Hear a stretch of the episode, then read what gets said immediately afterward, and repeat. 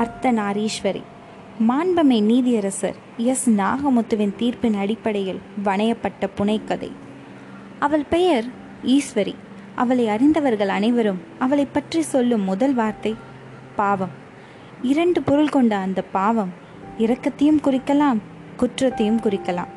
அந்த சொல் அவள் மீது இரக்கத்தையே காட்டுகிறது என்றால் அதை அவள் விரும்பவில்லை. குற்றத்தையே குறிக்கிறது என்றால் அதற்கு அவள் பொறுப்பில்லை. ஒரே ஒரு எழுத்தில் அவள் தலையெழுத்தே மாறிப்போனது. ஒய் இருக்க வேண்டிய இடத்தில் எக்ஸ் வந்துவிட்டது. அதனால் அவள் ஒட்டுமொத்த வாழ்வும் கேள்விக்குறியானது. பதவி, பணம், மானம், நம்பிக்கை இவைகளெல்லாம் மாறிப்போனது குறித்து கூட அவள் கவலையுறவில்லை. அந்த ஒரு எழுத்து மாற்றத்தால் அவள் பிறவியே மாறிப்போனது. அப்படிதான் சொல்கிறது அரசாங்க அறிக்கை. நான் செய்த பிழை என்ன, ஏன் என்னை தண்டிக்கிறீர்கள் என்ற அவளது கேள்வியின் நியாயம் இதயத்தில் தொடங்கி தொண்டையிலே முடிந்து போகிறது. அந்த கேள்வியை எய்யும் இலக்கு எதுவென்பதையும் அறியவில்லை அந்த கிராமத்து பேதை. பெற்ற போலீஸ் வேலை 3 மாதங்களில் பறிக்கப்பட்டு வெறுங்கையோடு வீடு வந்து நிற்கிறாள். ஆத்தா அன்னதாயி வாடி தொங்கிய தன் நெஞ்சில் அரைந்து அரைந்து அழுத சத்தம் கேட்டு ஊரே ஓடி வந்து வீட்டு வாசலில் மொத்தமாய் முளைத்து விட்டது. நல்லதுக்கு சொல்லிவிட்டால் கூட வந்து சேர யோசிக்கும் சனம் ஒரு கெட்டதென்றால் சட்டென்று கூடிவிடுகிறதே. இது என்ன உளவியல் என்று அறியக்கூடவில்லை. மலர்ந்த பூவில் 1-2 என்று ஒட்டவரும் ஈக்கள் மாடு கழுத்த சாணியில் பொது பொதுவென்று வந்து பொதுக்கூட்டம் போடுவதில்லையா? எல்லா காலத்திலும் சனங்களுக்கு கெட்டதன் மீது ஒரு கிறுக்கி இருந்தே வந்திருக்கிறது. தனக்கு பங்கில்லாத ஒரு கெட்டதை தூரத்தில் நின்று மனசார அனுபவிக்கும் ஒரு சொகசுகம் மனித கூட்ட மரபணுக்களில் மாறாத குணம் போலும். ஒப்பாரி ராகத்தில் உரைநடையின் ஆரம்பித்தால் அன்னத்தாய். அடிய ஆத்தா ஈஸ்வரி, நான் பெத்த நல்லதாங்க, என் தலையில கல்லை தூக்கி போட்டுட்டு அடி பாவி. நான் 3 வருஷத்துல தாலி எடுத்தேன், நீ 3 மாசத்துல வேலை எடுத்து வந்து நிற்கிறியே. இப்போதானடி 30 நாளைக்கு முன்ன போலீஸ் உடுப்பு மாட்டி பூட்ஸ் போட்டு தாடு பூட்டுன்னு தஞ்சாவூர் நடந்து வந்து ஊரே அதிரி புதிரி பண்ணிட்டு போனேன். அதுக்குள்ள உள்ளதும் போச்சுடி நொல்லிக்கண்ணுன்னு வந்து நிற்கிறியே. உன் தண்டைக்கும் தரத்துக்கும் உனக்கு எந்த சீமையில் மாப்பிள்ளை பார்க்குறதுன்னு நான் பெருமூச்சு விட்டு பேய்மொழி முழிக்க இப்படி உள்ள வேலை பறிப்போய் ஒத்த காட்டில் நிற்கிறியே. என் மக போலீஸ்காரி ஆயிட்டா, பொழைச்ச பொழப்பு போதுமடா சாமி. ஏழை யமராசா, இனி எடுடா உன் பாச கைத்தேன்னு எகத்தாலும் பேசி கிடந்தேனே. இப்போ உனக்கு சேர்த்துல என் உசுரை கையை பிடிக்க வேண்டியதாக இருக்குது. மகளை நம்பி கிடந்தேன் பாரு. நான் சீலை கேட்கலாம்னு ஆத்தா மக வீடு தேடி போனாலாம். மகன் ஈச்சம்பாயை காட்டி எதுக்க வந்தாலாம். தூர் இல்லாத பானையை எடுத்து தண்ணிக்கு போய் வந்த கதையாக போச்சே என் கதை. சர் என்ற சத்தத்தோடு சளி இறக்கம் செய்தவள் மூக்கை சீந்தி கூட்டத்தில் விட்டெறிந்தாள். ஏ உள்ளூரை பக்கிகளா, இங்கே என்ன அவுத்து போட்டு ஆட்டமாக காட்டுறாக? இங்கே நாடக கொட்டையாக நடக்குது. எங்கள் வீடே இடி விழுந்து கிடக்குது. நீங்கள் ஆளுக்கு ஒரு உடஞ்ச ஓடை எடுத்துகிட்டு ஓடி போக வந்தீங்களாக்கும். எங்கள் பொழப்பு எடுபட்ட பொழப்பாகவே போகட்டும், நீங்கள் சந்தோஷமாக போயிட்டு வாங்க. திண்ணையில் இடிந்து உட்கார்ந்திருந்த மகளை வீட்டுக்குள் இழுத்து கொண்டு போய் கதவடைத்தாள் அன்னதாய். எடுத்து வச்சாலும் கொடுத்து வச்சிருக்கணுமா இல்லையா? என்ன நான் சொல்கிறது? இவ என்ன தலைப்பரட்டு பண்ணி வேலைகாலியாக வெளியே வந்தாளா? தண்ணியில் இருக்கிற மீன் குடிச்ச கண்டதாரு, குடியாதது கண்டதாரு. கை கெட்டினது வாய் கெட்டலையப்பா, வருத்தம் இருக்காதா வளர்த்தவளுக்கு? படிக்காதவர்களின் உரையாடல்களை செழுமை செய்ய வந்தவைகளே பழமொழிகள். அங்கே பழமொழி அறியாதவன் தான் படிக்காதவன். ஆளுக்கு ஒரு அபிப்பிராயமும் அதை உறுதி செய்ய புலங்கும் ஒரு பழமொழியுமாய் கலைந்து போனார்கள் ஊர் சனங்கள். இறைக்க சுரப்பது மணற்கேணி மட்டுமல்ல, கண்ணீரும் தான். தொடர்ந்து வரும் கண்ணீரை துப்பட்டாவில் துடைத்து கொண்டு ஓட்டு வீட்டு முகட்டையே வெறித்து வெறித்து பார்த்து கொண்டிருந்தாள் ஈஸ்வரி. கடைசி கிராமத்தின் கடைசி குடும்பத்தில் பிறந்தவள் அவள். விதவை தாயின் ஒரே ஆதரவில் பட்டம் படித்து 10-15 விளையாட்டு பதக்கங்களோடு வெளியேறி மாவட்ட ஆயுதப்படையின் கான்ஸ்டபிள் வேலைக்கு தேர்ந்தெடுக்கப்பட்டு காவலர் பயிற்சி பள்ளியில் 3 மாத பயிற்சியும் முடித்தவள். இப்போது அவளை வீட்டுக்கு போ என்று விடுதலை கொடுத்து விட்டது அரசாங்கம்.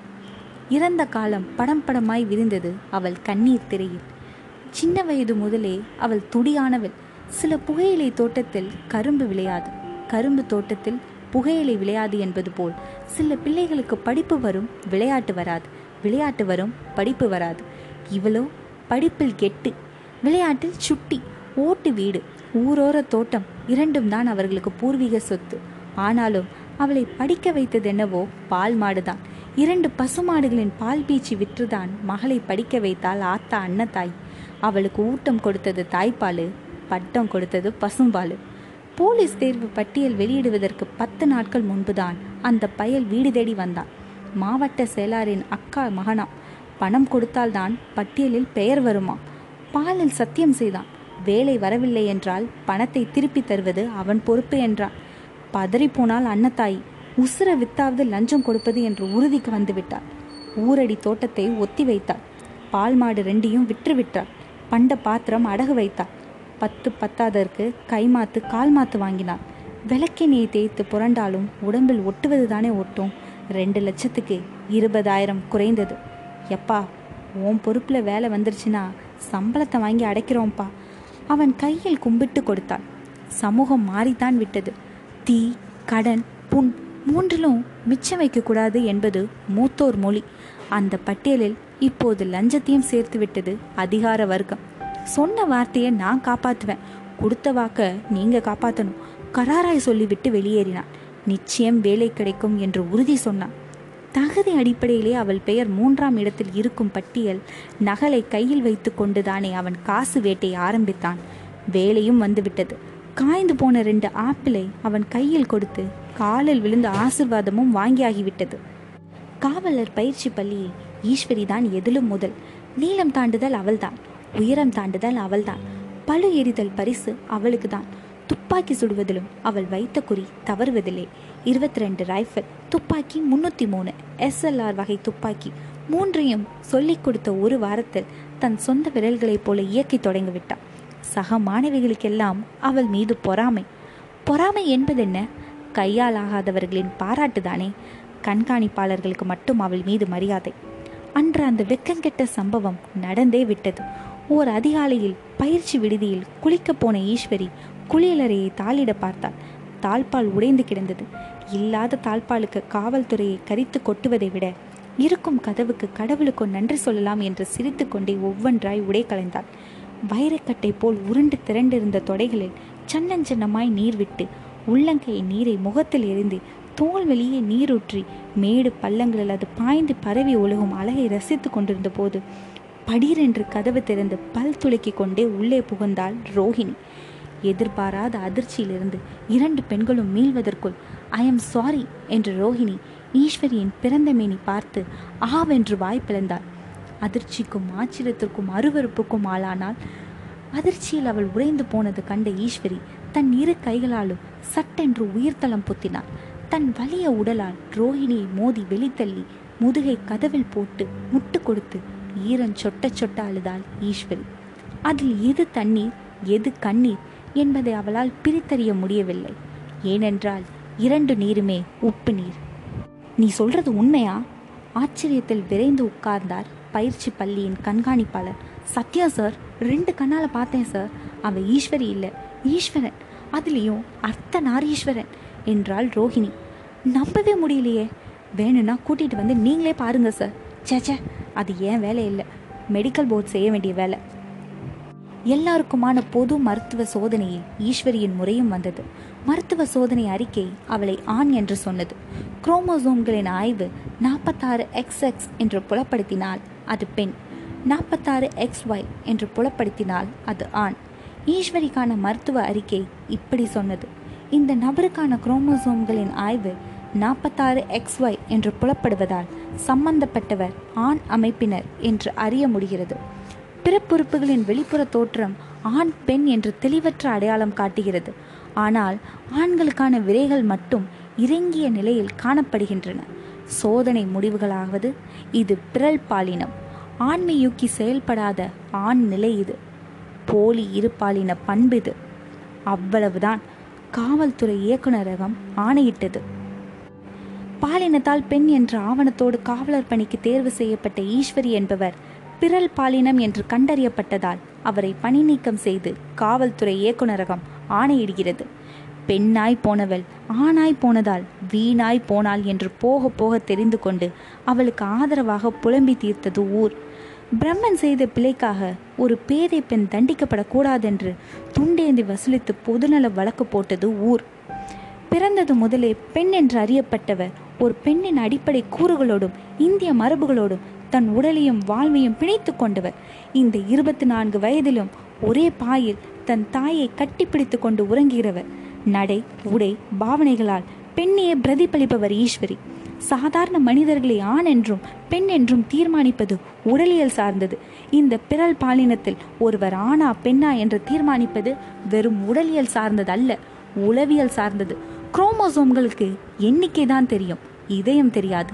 இயற்கை இப்படி சதி செய்யும் போது அவர் ஆணா பெண்ணா என்று தீர்மானிக்க வேண்டிய பொறுப்பு சம்பந்தப்பட்டவர்களின் உரிமையை தவிர சட்டத்தின் உரிமை அல்ல.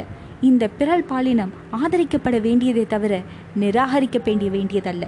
உடைந்து போன ஒரு இதயத்தின் குரல் தன் உடலுக்காக வாதாடுவதை நீதிமன்றம் கவனத்தில் எடுத்துக்கொள்ள வேண்டும். சமூக ஊடகங்கள் வருந்தி வருந்தி வாடின. ஏ ஈஸ்வரி, வேலை வாங்கி தந்தது என் பொறுப்பு, அதை விட்டுட்டு வந்தது உன் பொறுப்பு. என் வார்த்தையை நான் காப்பாற்றிட்டேன், உங்கள் வாக்கை நீங்கள் காப்பாற்றணுமா இல்லையா? 20,000 பாக்கி இருக்குது, வர்ற வெள்ளிக்கிழமை கடைசி கேடு. தவறுச்சின்னு வச்சுக்க, சனிக்கிழமை சாயங்காலத்துக்குள்ளே ஆத்தாளும் மகளும் குடியிருக்க வீடு இருக்காது. வெந்த பொண்ணில் வேல் பாய்ச்சி போய்விட்டான் லஞ்ச பாக்கிக்காரன். வியாழக்கிழமை நள்ளிரவு, இதுதான் தன் கடைசி ராத்திரி என்று முடிவோடு போர்வைக்குள் புதைகிறாள் ஈஸ்வரி. வெள்ளிக்கிழமை தீர்ப்பு வருகிறது. உறுதியான குரலில் நீதிபதி தன் தீர்ப்பை வாசிக்கிறார். சட்டத்தின் முன் சம பாதுகாப்பு வழங்கப்படும் என்பதற்கு உத்தரவாதம் தர வந்த இந்திய அரசமைப்பு எந்த நபருக்கும் என்று குறிக்கிறதே தவிர ஆண் பெண் மூன்றாம் பாலினம் என்று எந்த பாகுபாட்டையும் விதிக்கவில்லை. மற்றும் இந்திய அரசியலமைப்பின் 15ஆம் பிரிவு மதம், இனம், ஜாதி, பாலினம், பிறப்பிடம் ஆகிய எந்த காரணத்திற்காகவும் குடிமக்களில் யாருக்கும் பாகுபாடு காட்டலாகாது என்று வலியுறுத்தியிருக்கிறது. மேற்சொன்ன காரணங்களில் ஏதொன்றுக்காகவும் வேலை வாய்ப்பிலும் பாகுபாடு கூடாது என்று அதே அரசியலமைப்பின் பிரிவு 16(2) உத்தரவாதம் தருகிறது. இந்த வழக்கில் சம்பந்தப்பட்ட ஈஸ்வரி என்பவர் கருப்பை இல்லாதவர் என்பது அவர் ஆணினத்தை சார்ந்தவர் என்பதற்கு ஒரு காரணமாக காட்டப்படுகிறது. ஒரு பெண்ணின் அடையாளம் கருப்பை மட்டும்தானா? பின்னாளில் விரும்பியோ விரும்பாமலோ கருப்பை நீக்கப்படுபவர்கள் பெண் பாலினத்தில் சேர்வார்களா மாட்டார்களா? அர்த்தநாரீஸ்வரை ஏற்றுக்கொள்ளும் இந்துக்களின் சம்பிரதாயம் இந்த பிறல் பாலினத்தை கரிசனத்தோடு காண்பதற்கு ஏன் தயங்குகிறது? பிறப்பின் பிழைகளுக்கு பிறந்தவர்கள் எப்படி பொறுப்பாவார்கள்? எனவே பெண்ணாக பிறந்து பெண்ணாக வளர்ந்து தன்னை பெண் என்றே உணரும் ஒரு பெண்ணை அவர் விரும்புகிற பெண் பாலினத்திலே இணைத்து கொள்ள வேண்டும் என்ற இந்த நீதிமன்றம் கருதுகிறது. ஈஸ்வரிக்கு எதிராக வழங்கப்பட்ட பணி நீக்க ஆணையை ரத்து செய்து மாவட்ட ஆயுதப்படையின் பெண் காவலராக ஈஸ்வரியை மீண்டும் நியமிக்க இந்த நீதிமன்றம் ஆணையிடுகிறது. ஊரே கூடி நின்று குமுறுகிறது. அரசாங்க ஆஸ்பத்திரி கோர்ட்டு சொல்லிருச்சு, கும்பிடுற சாமியை விஷம் குடிச்சு கிடக்கிற எங்கள் பொண்ணை நீ தான் காப்பாற்றணும், அவள் பிழைக்க வேண்டுமே. சுவரில் முட்டி மூட்டி மண்டை உடைந்து புலம்பினாள் அன்னதாய். அவன் பிழைப்பானா மாட்டானா கவலையோடு கவனித்து கொண்டிருந்தது காவல்துறை. அவனா அவளா என்ற கவலை இல்லாத ஓர் உயிர் பிழைக்க வேண்டுமே என்று போராடி கொண்டிருந்தது மருத்துவம். உயிருக்கு என்ன பால்?